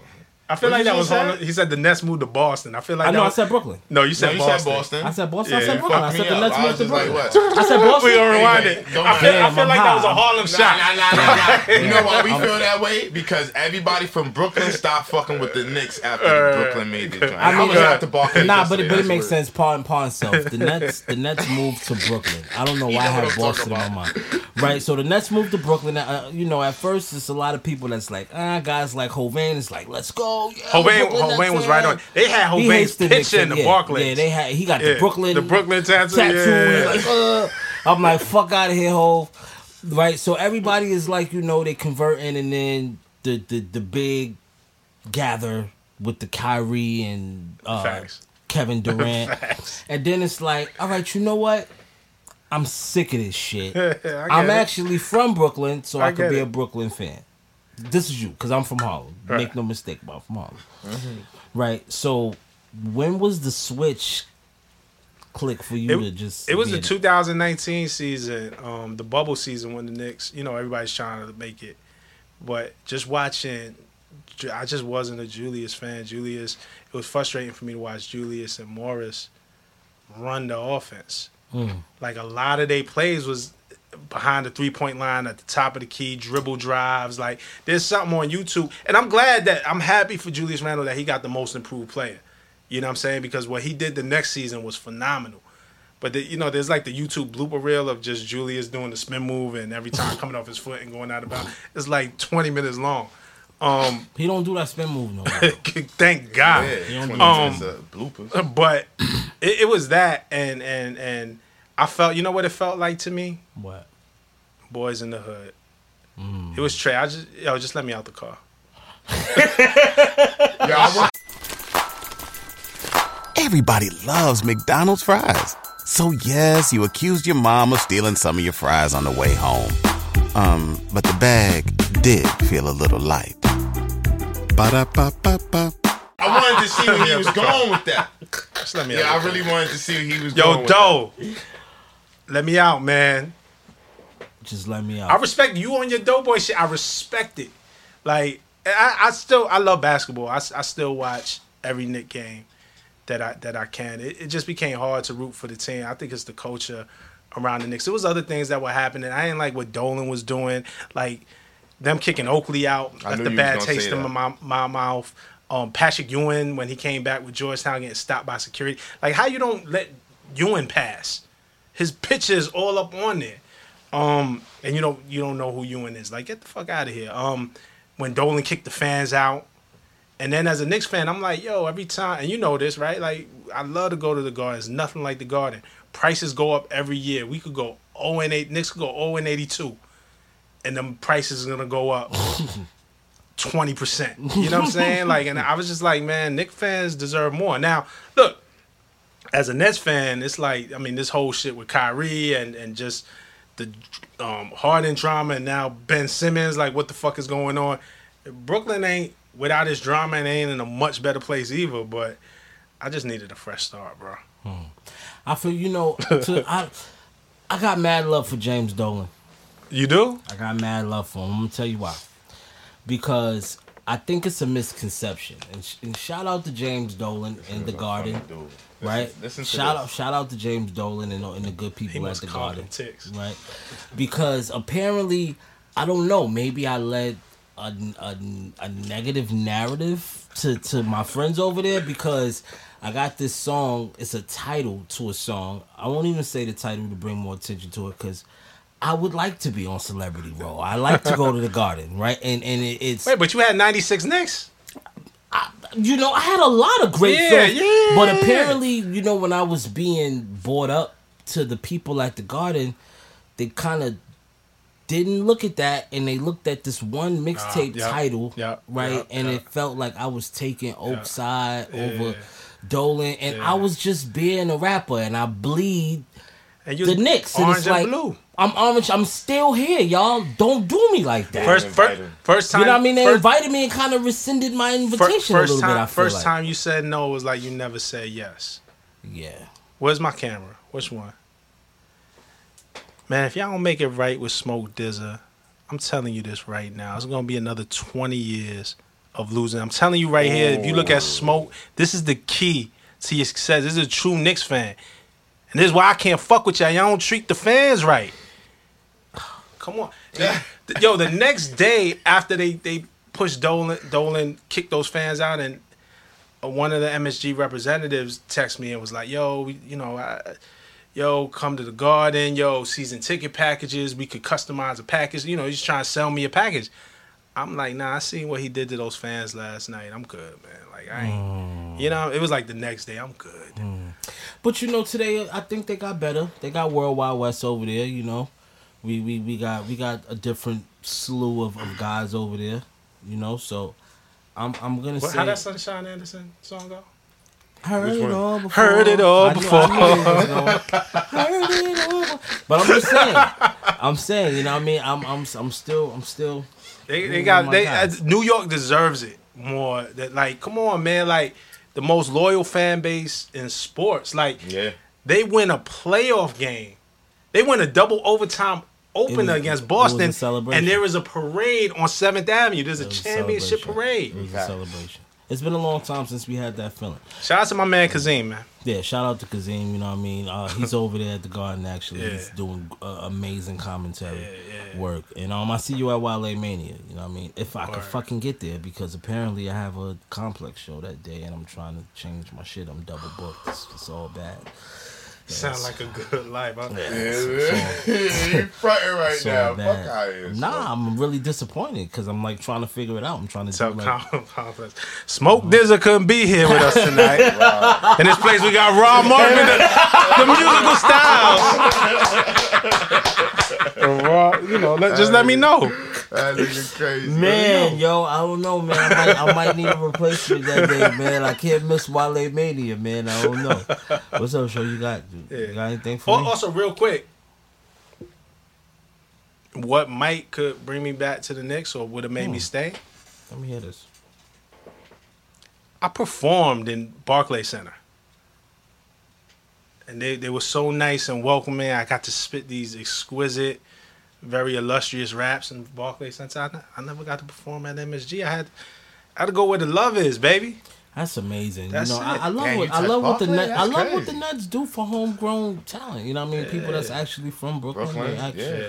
You know, the Nets Yeah, actually shout out- showcase them. Shout out, shout, shout out to Logic. Uh, I came out. Logic, Logic sold out Barclays, and I, and I Oh came out. yeah, you can. Oh yeah, and, and my yeah. sons got to see that. I made sure my sons had seats That's so they could see that. shit. Man, that's Um, good. just so they know they could follow their dream. You know what I'm Mhm. saying? And this shit could really happen. And you know, Barclays. Like was, maybe was that your first tour, like official tour? Nah, that that was just a one off. That I was know, just his New York date. Didn't you do? I did. I, I I didn't end up doing the dates because um, but I got I got added to um, Royce and Premier's PRhyme tour. Shout out to Roy. Shout out to Preem. Shout out to Ian.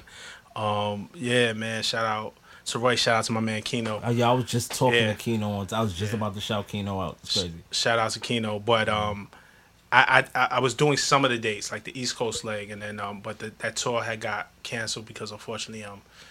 Um, Primo's dad had passed. That's around the time Primo's dad had passed, so they had to reschedule it. But the fact that they even thought of me and were willing to take a chance on me was amazing. I something I'll never forget. It's tight. That's Yeah. tight. That's tight. What's up? You got to shoot the five for me? You said we don't do shoot the five no more. I, I said that. Yes, you did. I could bring up the episode where you said stop doing shoot the five. We not doing that no more. Damn, I said I said that physics. I don't know. All right. nah, we're not I- doing that. All right, cool. If I said We it, not getting into POW though, right? Nah, Nah, not for Rob. fuck with that shit. Yo, Whatever y'all want to do. Nah, nah, No, nah, no, nah, no, yeah, Rob. Nah, we ain't gonna. Nah, nah, I nah, can't. we I, I can't come here and not. Yo, come on, Rob. When you when you Rob, come on. He, All right, go ahead. you got a POW for me? Cause you watched the show. You know what POW nah is. nah over nah. there. I didn't see the POW. You gotta you gotta give me a primer. Oh man. Let's go. This is. I don't know if this is good for your career. All right, I play a little stupid music. All right, I, I done I done I done stepped in some shit. yeah, man. Go All ahead. right, listen, man. We do a segment called Porn Star of the Week, right? Okay. Right. So, do you have a porn star of the week for us? Current. It don't matter. Legendary, current. Legendary, your favorite of all times. It don't even matter. Oh, we about to get a Rob Marksman POW. Yeah, nigga. We Fuck is you talking I thought I thought this was pressure. I'm, is not getting right the. Yeah. the hardest part is choosing which one. Oh wow. I'm trying to think. Come on, niggas is out here. POW, POW, Yeah. anything. I got some classics. I, I don't know. I, My man said I got some classics. Well, I got some too. But we. I bet my, my I don't know. Um, What's the first one coming to your mind, man? I've been on a Scarlet Scandal Scar- wave lately, little slim joint, but she's Nah, dope. slim, yo. She's dope. Yeah. Slim, slim chicks, that's all pussy. Niggas be sleeping on that. and She ain't got the buns. That's all pussy, my nigga. Yeah, I And like. no disrespect, we can bleep that out if Rob don't want that in there. But listen, I that's didn't all say pu- it. Journalism 101. I didn't say. Legendary spin. That's should. all Scarlet- vagina. Scarlet Scandal. Ain't nothing wrong with that. That's weird. You probably never heard that one. This is it said, it said scenario ninety two, a Scarlet Scandal. He know. Motherfucker came up here different. Scenario 92 was a curveball. I, I, I didn't expect to hear that I didn't one. expect that neither. I, I know. I maybe scenario 2000. I'd have been like, okay, yeah, I remember scenario 2000. Hmm. But scenario 92 that fucked me up. But Scarlet scandal. See, I don't really know anything about these people. I only learned them when when he says the name and I look at the pod and they have like the picture flashing and who she is, and then it's like, okay, okay, cool, Scarlet Skin, great. If we can do shoot the five, I got two. If you got two, I got three. If you got two, Yeah, because I was about to say that's bad math. yeah, that's bad math. I got three. If you got two, All right, go ahead. Whatever y'all want to do. all right, you go first. All right, so the, so you know, uh, we we gonna bring We this need this back real fast you. and we out it. Don't so worry so about it. shoot Mm, shoot the, shoot the five is basically you know we say a name and you say the first thing that come to mind when we say that name. Okay. That's what shoot the five is. Go ahead, shoot your three. Sway. Brother. Mm. He's also he's also a legend, but that that's my brother, man. Vanessa from Double XL. Tenacious. Mm. Very, Tenacious. very. I got my last one, but you go with your two. Datwon. Brooklyn. All day. All day. All day. That's my brother. This is good. I like this. Go with your one and I'll come back with mine. Nah, I'm gonna know you where know what my last one I already is. know where y'all The going. cheat sheet. Oh, it's a cheat sheet. You're a bum. Um, Nas. That's my Nas. Um lyricist. Rob Marksman. Oh. it's Markman, not Marksman. Nah, it, it, Yo, everybody says Marksman. Everybody says- Yo, Nori yo, started bro, Marksman. I know it's man, that shit just I got annoying. it written in my. that shit just it's- burnt my soul. I'm like, Yo, yo, what what? he getting mad No, for? no, People do no, that. We do this no, for no. everybody. That's like a nigga that ain't Listen, smoke DZA. That would piss me the fuck off. Nah, Nori started Marksman, and um, and I think Nori really thought that was my name, because you know, you know, Nori would, would do everything. He's like, you know, because I'm dyslexic. Shout out to my brother. his Shout out to my brother. But Nori started Marksman, and actually, that's one of my drops. Like on one of my records, I got a couple. I got my Write to Dream. That's like my Maybach music. When it's a harder record, is man, you fucking with a Marksman. So it's So, like, yeah, it yeah, I've. I've adopted. Leave me alone. I've adopted that. It works. But Rob Markman, right? Shoot the fire. Go. I respect this shit. I respect this shit. Hey, look, man. I knew, I knew. Yo, I, when we- when we seen when I seen him at Wale joint, Yeah. I was looking. That's funny, and we ain't even getting into this. I was looking at that man. Uh, I was looking Right. at you. I see how you work the room. I'm like, damn. Everybody know this nigga, but I didn't even know you worked it. Yeah, yeah, nah, yeah. Rob, But Rob, you- Rob Marksman. Thank you. Yo, Marksman, nigga. Listen, I get everybody's name wrong. I'm one of those niggas. It's all love. Niggas a meatball so. I've, I've, I've adopted it, man. I call Arabelle. I call Arabelle Annabelle. Oh, her she name was tweeted us- Her name was Arabelle. and I said Annabelle. Well, she she she, And she said, what you was thanks for the shout out, but that's not my name. Mm. Never answered me again. Sick. Well, she answered you the first time, so that's good. Nah, that wasn't good enough. I mean, shout shout out to the Astor Club. I was there earlier. They got me all this moonbow shit. I was smoking some Cash Street shit. I had my left eye twitching. It's a two thousand dollar uh, zip. For Oh, that, that's why you ain't passed that over shit. to me. Nah, that shit been gone. I smoked that shit before I even got here, blood. You ain't have to worry about that. anyway, Smokers Club Festival, you know what I mean? April 30th.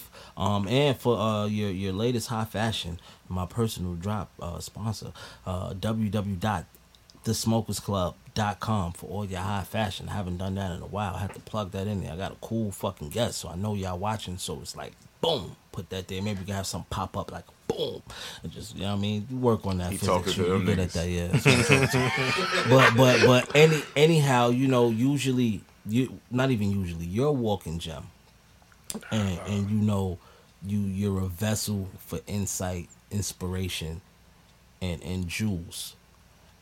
And a question I ask all our guests before we we end the interview is, what is a gem for anybody chasing their dream? Um, I think the biggest gem is is to believe in yourself and eliminate self doubt. Like nobody is gonna believe you if you don't believe in yourself. Um, it, it has to start with self, and then and then you just keep pushing. Like everybody ain't meant to see it at first. I mean, you know, Jay Z says he got turned down for every record deal and started Rockefeller. Smoke, you've been through your ups and downs of, of, of just finding kind of where you fit in. Like it's, e- every success story is a hurdle. So you know, believe in yourself and, and, and keep going and don't fold. You know what I mean? Mm. BK shit. Heard you. From the legendary BK Syfe. Mm-hmm. Word. now, now, now they gonna start googling that shit. A lot of people, yo, what was your original rap name? Like, I don't want anybody to find any of that shit. You know what I'm saying? But I knew, I knew. But smoke, smoke knew you was around in those days. man. Word, like I said, we, we, you know, smoking numbers, hard act to follow. Man, Yo, we gotta go after them. Yo, and those that's the Flatland days when Poison Pen was in there. Poison running, Pen. You know what I mean? Running shit. Shout out to uh, Poison Pen. Yeah, shout out my man Poison Pen. My brother, thank you for passing by. This is like I said, this was on our whiteboard of a list where it was like I got to get my weight up before I can get certain people, and you were a part of the certain people list. Facts. Needed your respect, and, kid. And and it's it's a uh, it's a personal um, check off our list, off our bucket list over here at the personal party to have you here. So Nah, that that's love, man. For I'm, real, for real. I'm glad to be here, and I'm proud of what you're doing, and you found this space to expand upon what you do, not just as a as a as a MC, you know what I'm saying, but just as a person in this culture, man. Um, you show us what clothes to rock. You know what I'm saying? Really fucking cool. I remember you had your own rugbies when everybody's doing t-shirts. That's a fact. You doing rugbies. Like you always is just something Facts. something new and different. It's something to expand your brand. So this is just dope for me to watch, man, and, and I'm a fan of it. Um, you know, and I, I like to see you just shining and winning, yo, for real. Thank you, brother. Thank you, man. It means a lot coming from you. And um, a part of my next uh slew of things on my wall is my show and prove um article. Dr. Dre cover? That The was Dr. Dre, with chest cover. cover? I don't even know if I still have that I still issue. I still got it. Fucking I had all the rugby set out and all that shit. Shout out to Steve O, you know what I mean? Cause he was like, nah, you gotta do it like how Tisa would do it. You gotta come with all the rugby, surround the whole room with rugbies and that's what we did and you gave me that shot. So I, I'm it was it was it was well deserved. You created that opportunity, man, for yourself, Man, man. thank like I you, believe brother. that. You know what I mean? Thank you, brother. Thank you. Yo, what's that stupid shit you say, man, before we leave? Yo, man? listen, man. It's curls for the girls, waist for the babes, and ass for the hood rats. Show Broadway ho. We got Rob Markman and this Facts. motherfucker, BK Cipher. You heard? Smoke DZA. Personal party. We out of here. Cheer.